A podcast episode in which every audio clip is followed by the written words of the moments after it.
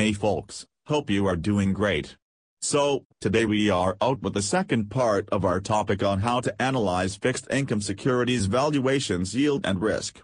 The topic of discussion is divided into two parts, this is a part 2 of the topic. If you haven't read the part 1 of our content then I highly recommend you to go first and read the part 1 as these both parts are interlinked with each other. So, get your coffee ready. To give you small recap, in the first part of our content we had discussed about what are fixed income securities, how to analyze them and find their true that is their intrinsic value, and what were the risks involved with them, and so on. Well, in this part of content we will be discussing about what will be an effective duration to hold these securities and who gives credit rating to these agencies. We have lot many things to discuss here, so without any further ado, let's begin our today's topic of discussion. As we have discussed in our previous part that, every fixed income securities carry a maturity date, but what is its effective duration of holding that particular security is what we barely know about that and we end up holding it till maturity. So today we will be seeing what is the effective duration of these securities. A point to be noted here is it is applicable in case of bonds, so, we will be discussing this concept with terms of bonds. Duration shows the effective maturity period of a bond. Duration of a bond represents the length of time that elapses before the average amount of present value, PV, from the bond is received. It must be noted that effective maturity of a bond may not be same as its maturity period. Let's understand this with the help of example. In case of a zero coupon bond having maturity after 10 years, all the cash flows occur at the end of its maturity period that is at the end of 10th year. Hence, the effective maturity of a zero-coupon bond is equal to its maturity period.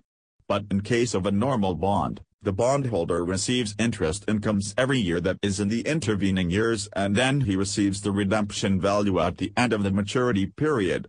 The cash flows received in the form of interests in the intervening years makes the effective maturity period of a normal bond less than its actual maturity period.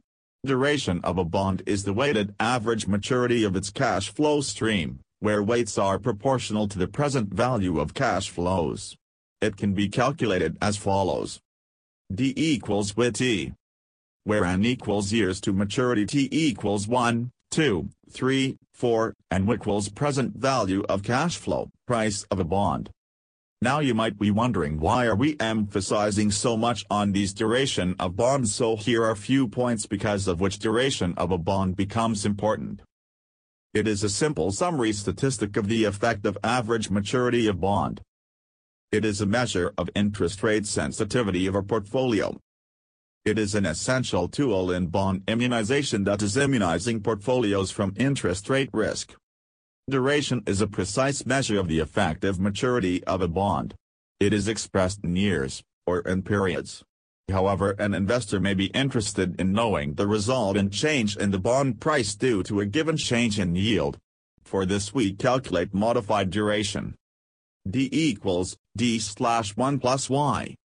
Where D equals modified duration, D equals duration, Y equals yield. Now you might be wondering why is there a negative sign? This is because there is an inverse relationship between bond price and yield we have add a negative sign in modified duration.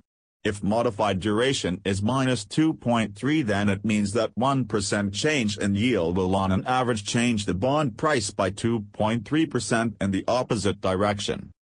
Till now we have discussed about the entire analysis of bond.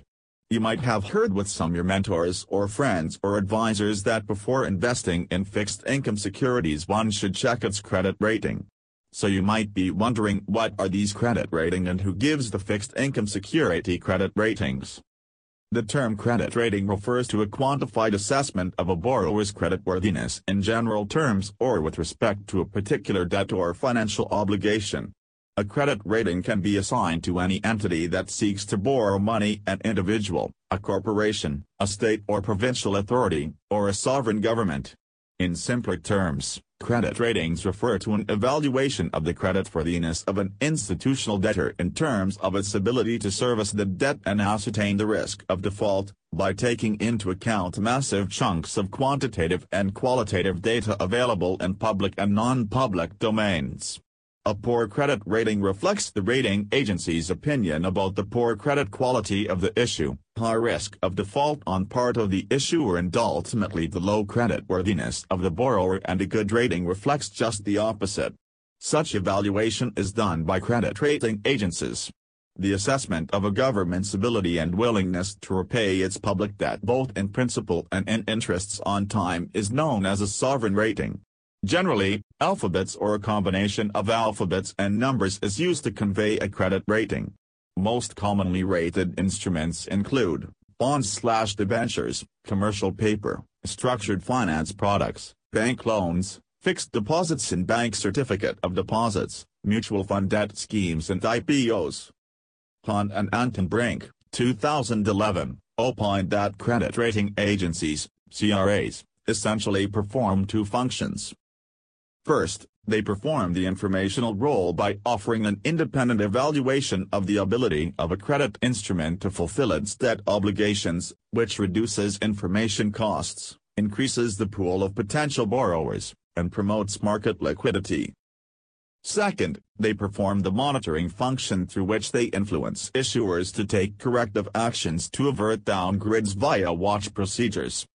Presently, Fitch, Standard & Poor's and Moody's Investor Services are the three major credit rating agencies operating globally.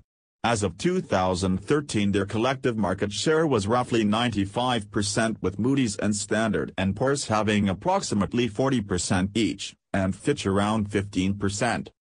Although different credit rating agencies follow different methodologies to evaluate the creditworthiness and associated with the particular security and issuer, a general criteria for assessment includes evaluation on the following parameters.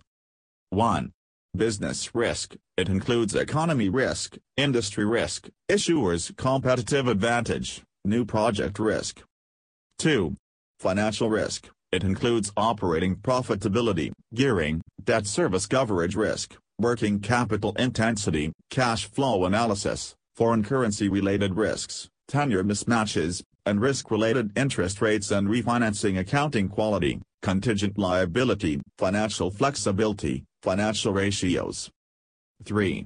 Strength of promoters or management quality, it includes track record, strategy, organization structure, corporate governance, control system, personnel policies. Well this was all in part 2 from our side, and with this we have come to an end of our bond analysis series. If you have liked our work then make sure you like us and share among your friends and family so that they can understand the concept of bonds and make a step towards the financial literacy. Also I would like to thank the author Miss Vanita Tripathi from whose book I have taken majority of this series content. This was our time. See you in next part.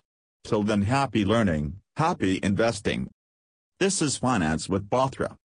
Financially departing you.